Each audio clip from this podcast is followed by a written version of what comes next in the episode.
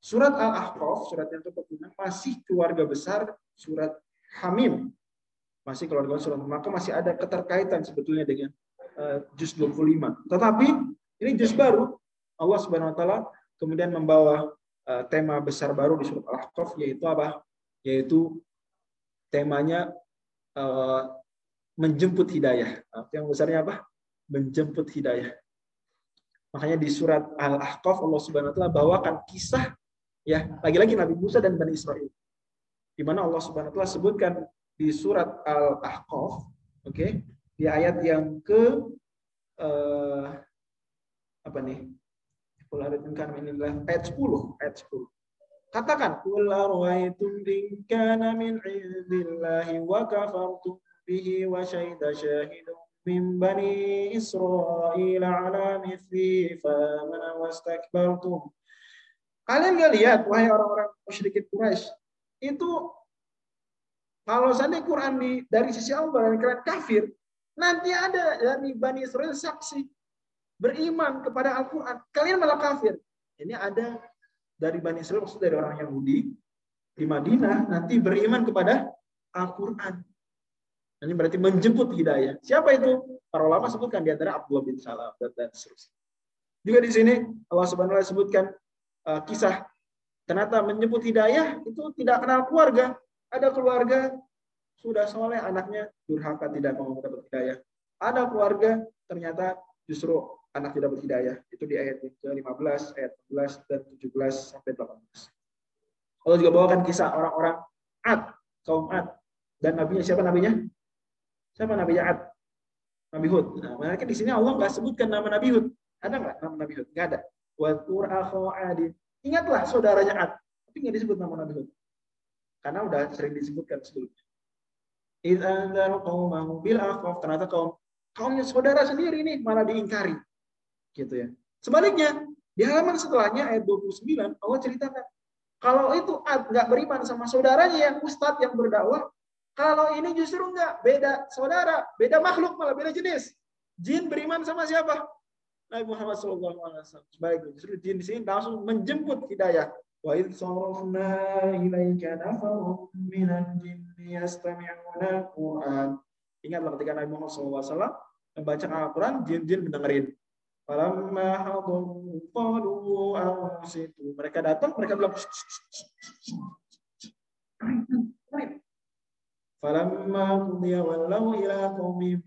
Dia selesai ngaji, Nabi Muhammad sudah selesai sholat, maka mereka langsung kembali ke kaumnya beri peringatan. Jadi nggak salah kalau ada orang dapat hidayah hijrah terus semangat dakwah nggak salah, nggak salah. Tinggal kemudian perlu dibina. Tapi nggak salah semangat. Tapi saya dilarang karena bagaimanapun orang ingin dia saudaranya juga mendapatkan kebaikan yang dia dapatkan. Yang disalah ini apa ini orang baru hijrah udah bagi-bagi kuat nasihat. Memang begitu lihat. Kalau pun dia begitu hidayah memang adanya pun para sahabat begitu, dapat hidayah, segera semangat dakwah. Jadi memang it's there, ada diakui dan ada level tertentu itu memang silakan dan dibuka kesempatan berdakwah bagi orang yang baru dapat hidayah. Tapi level tertentu. Jangan kemudian baru dapat hidayah langsung bicara fikih, itu masalah. Jangan baru hidayah langsung bicara isu-isu berat akidah, itu baru jadi masalah. Tapi kalau cuma ngajak orang supaya tobat, masa nunggu ngaji dulu lima tahun? Nah, apa begitu? Ya, ini artis nggak boleh, nggak boleh, artis nggak boleh ceramah. Ya, ceramahnya artis apa sih? Kan ngajak orang tobat, kan gitu. Silakan nggak apa-apa. Gitu ya. Cuma tinggal kita juga posisikan artis-artis, jangan posisikan jadi ulama. Jangan ditanya Vicky akidah yang berat itu. Jadi harus balance. Jangan nyinyir, jangan, jangan jadi tukang nyinyir lah. Ya nyinyir. Ada artis jadi orang soleh dinyinyir. Giliran artis maksiat kagak disinggung. Ini ustadz macam apa kayak gini? Hati-hati juga, jangan sampai kita sakit apa ya? Jangan-jangan itu tadi kita khawatir kena penyakit az-zukhruf, penyakit di surat ad-dukhan, penyakit di surat al-jafiyah, khawatir.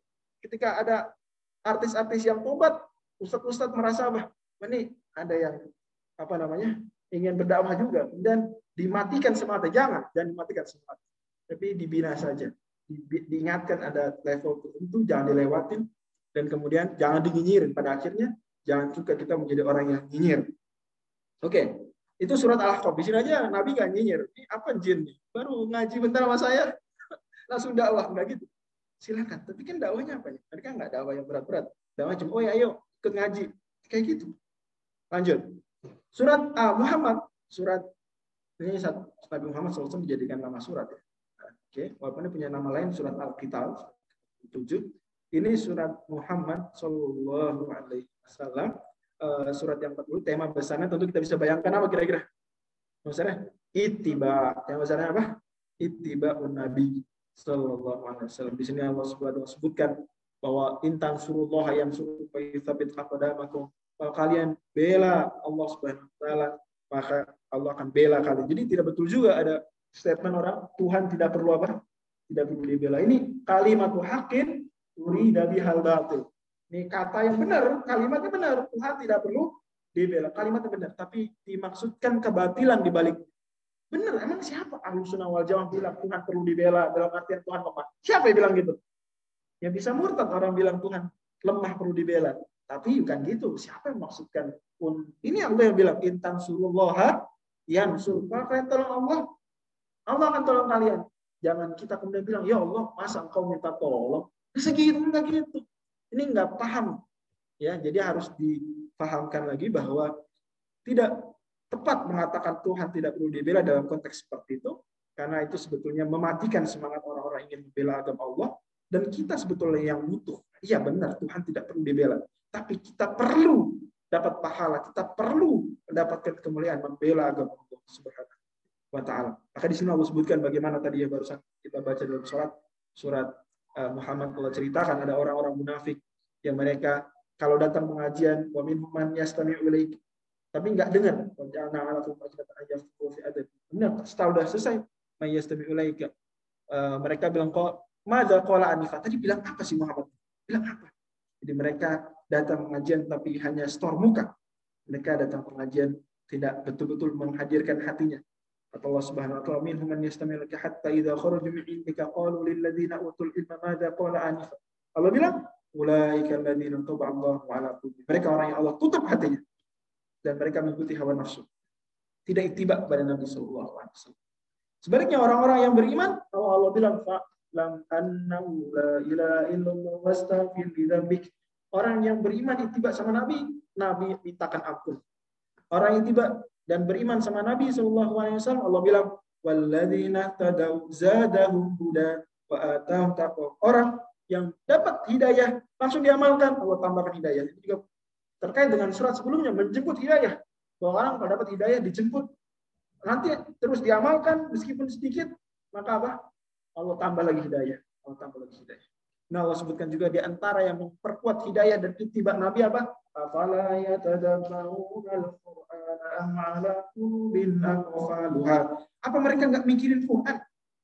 Emang Quran mantra apa? Emang Quran mantra dibaca nggak dimengerti artinya berkhasiat. Betul, Quran dibaca nggak ngerti arti berkhasiat. Betul.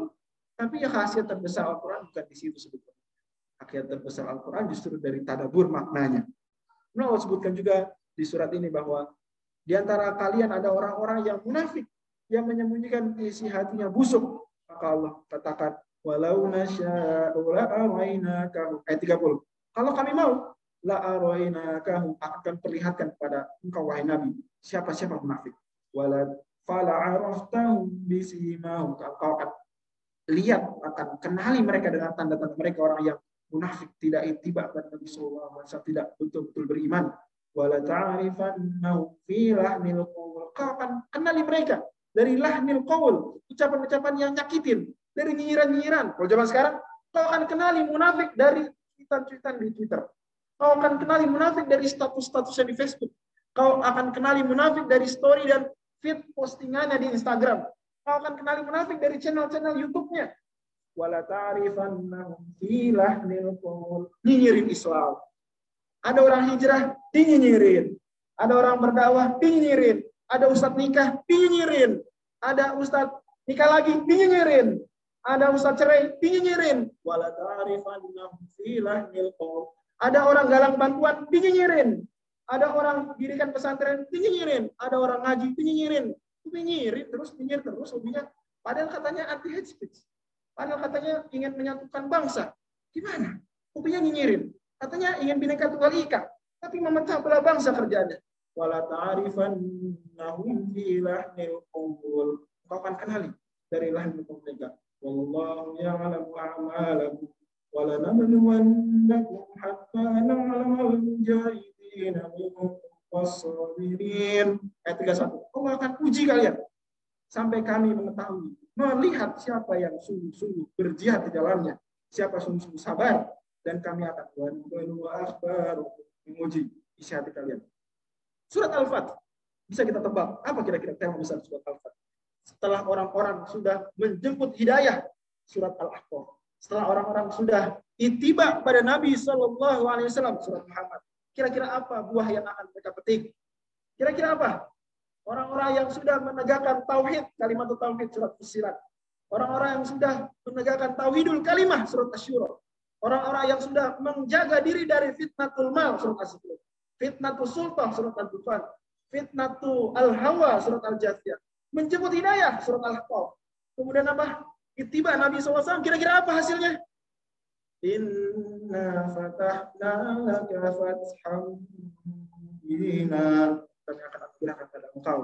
Dan kepada umat engkau. Dan pada siapa pun yang mengikuti Al-Quran. Mengikuti engkau wahai Nabi. Fatham bina. Kemenangan yang nyata. Tapi surat Al-Hujurat kemudian kembali mengingatkan bahwa pada akhirnya kemenangan itu akan ternodai kalau umat Islam mengabaikan akhlak, mengabaikan adab. Inilah pentingnya kemudian agar kemenangan terus terjaga dengan menjaga akhlak. Karena terbukti kemenangan Islam tidak lestari ketika akhlak tidak dijaga. Seperti Allah kemudian musnahkan ya sebagai ujian dan pelajaran bagi umat Islam kejayaan Islam di Andalusia Allah Subhanahu wa taala kemudian tunjukkan betapa kalau akhlak diabaikan maka akan sirna kekuasaan seperti sirnanya kekuasaan khilafah Utsmaniyah. Maka wahai umat Islam, kalau ingin meraih kemenangan dan sudah dapat, maka jagalah akhlak ini surat Al-Hujurat, suratul akhlak. Surat akhlak. Allah sebutkan di situ awalnya akhlak terhadap Allah. Ya ayyuhalladzina amanu la tuqaddimu baina yadayillahi wa rasulih. Jangan kamu lancang mendahului Allah dan Rasulnya. Jangan lancang. Akhlak berikutnya akhlak pada Nabi.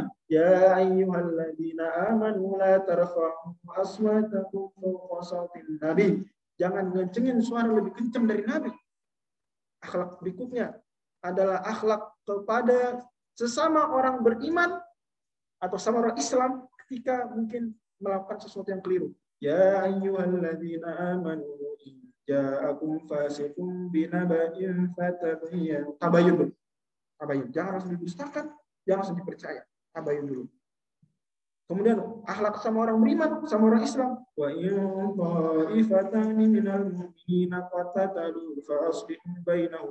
Kalau ada yang tengkar orang Islam, jangan kita belain salah satunya aja. Sehingga kemudian jadi makin polarisasi dua kutub. Tetapi jadilah orang yang menengahi. Fa'aslihu bainahuma. Akhlak sama orang Islam, ya ayyuhalladzina amanu la yasqatu komen. Jangan saling meremehkan, saling mencela seorang Islam orang Islam yang lain.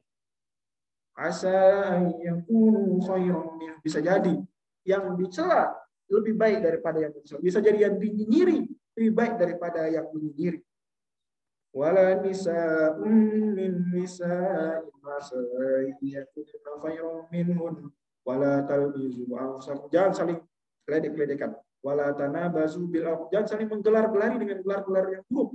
Bisalismul fusuq ba'dal iman. Allah sebutkan ayat 12 akhlak terhadap orang Islam juga. Ya ayyuhalladzina amanu jatanibu katsiran minadh jangan suzon. Wala tajassasu jangan tajassus. Wala yaghtab ba'dukum jangan gibah maka Allah ingatkan kemudian akhlak kepada manusia secara umum. Ya ayyuhan nasu inna khalaqnakum min dzakarin wa unsa. Kami ciptakan kalian semua wahai umat manusia dari ayah dan ibu yang sama. Wa ja'alnakum syu'uban wa qabaila ta'arafu. Menjadikan kalian suku berbangsa agar saling kenal mengenal. Tapi ingat, inna qawmakum indallahi atqakum Allah alimun khabir. Dan surat suratul akhlak. Surat Al-Hujurat, surat akhlak. Surat berikutnya surat Qaf. Surat Qaf awal surat-surat apa nih istilahnya? apa istilah julukan untuk surat Qaf dan surat seterusnya sampai Anas. Apa julukannya? Nama Jama Zumiyah ada yang tahu Jama Zumiyah. Apa julukan surat Qaf sampai Anas? Apa julukannya? Surat apa? Ah? Surat Mufassal bagus ada jawab Jama Zumiyah. Surat Mufassal. Jadi surat surat Mufas Mufassal. Mulai Qaf sampai Anas. Dan ini sahabat yang khataman tujuh hari sekali menjadikan mufassal hari terakhir. Hari terakhir di hari uh, Jumat. Di hari di hari Jumat. Surat mufassal. Dan surat mufassal dimulai dari Qaf menurut pendapat kebanyakan ulama dan surat Qaf karena dia mufassal maka tema-temanya adalah tema-tema akidah. Tiga poin akidah paling penting di surat mufassal yang selalu diulang-ulang itu tauhidul uluhiyah atau tauhidul ilahiyah esakan Allah dalam peribadahan. Kemudian yang kedua, al-imanu bil rasul, mengimani Nabi Muhammad sebagai rasul. Dan yang ketiga adalah al-imanu bil ba'ats, mengimani uh, kebangkitan hari akhirat. Maka surat Qaf tema besar adalah tentang hari berbangkit. Hari berbangkit.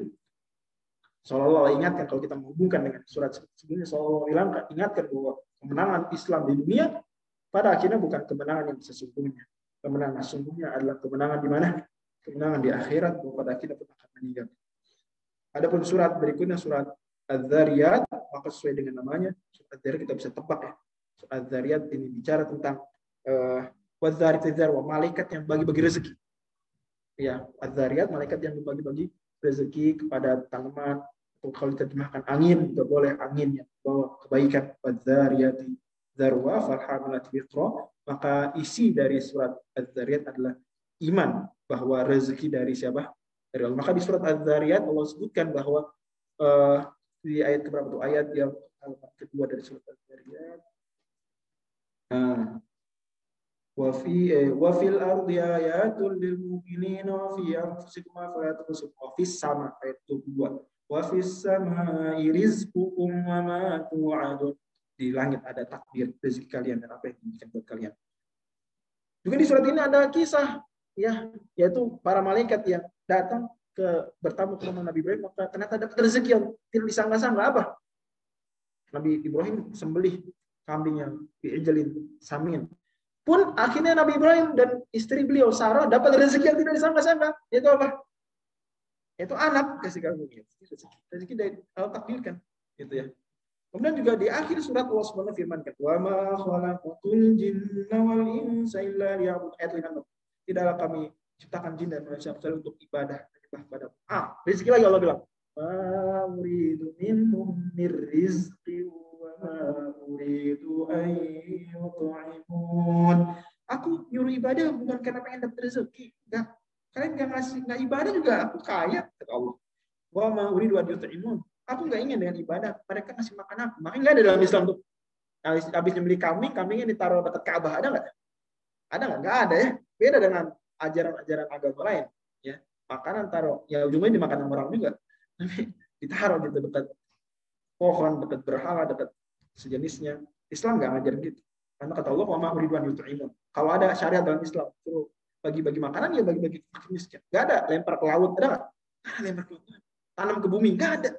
Bagi-bagi kalau mau sedekah bumi, sedekah laut, sedekah ke penghuni sekitar laut, sedekah ke penghuni sekitar bumi. Jangan ada yang dilempar ke laut. Itu sedekah mana? Apalagi dilempar penelitian UMS Universitas Muhammadiyah Surakarta penelitian ternyata sedekah itu lempar make, up kosmetik. Beneran. Gitu. Karena Nyirol Kidul suka apa? Suka dandan, suka dandan biar seneng gitu. Jadi nggak benar. Jadi itu namanya ya sedekah laut ternyata, tapi di dalamnya banyak yang sebetulnya bukan sedekah. Kata Allah, Innallaha huwa razzaqul quwwatil matin. Allah itulah yang ngasih rezeki. Allah memiliki kekuatan yang sangat kokoh. Wallahu a'lam bishawab. Ini barangkali bisa kita kaji dari juz 26. Mudah-mudahan kita bisa mendapatkan hidayah dari Allah Subhanahu wa taala di malam terakhir bulan Ramadan ini, hidayah Al-Qur'an dan hidayah untuk beriman dan beramal soleh. Sampai jumpa esok hari kita bahas tema-tema besar dan poin-poin umum highlight dari juz 27. Assalamualaikum warahmatullahi wabarakatuh.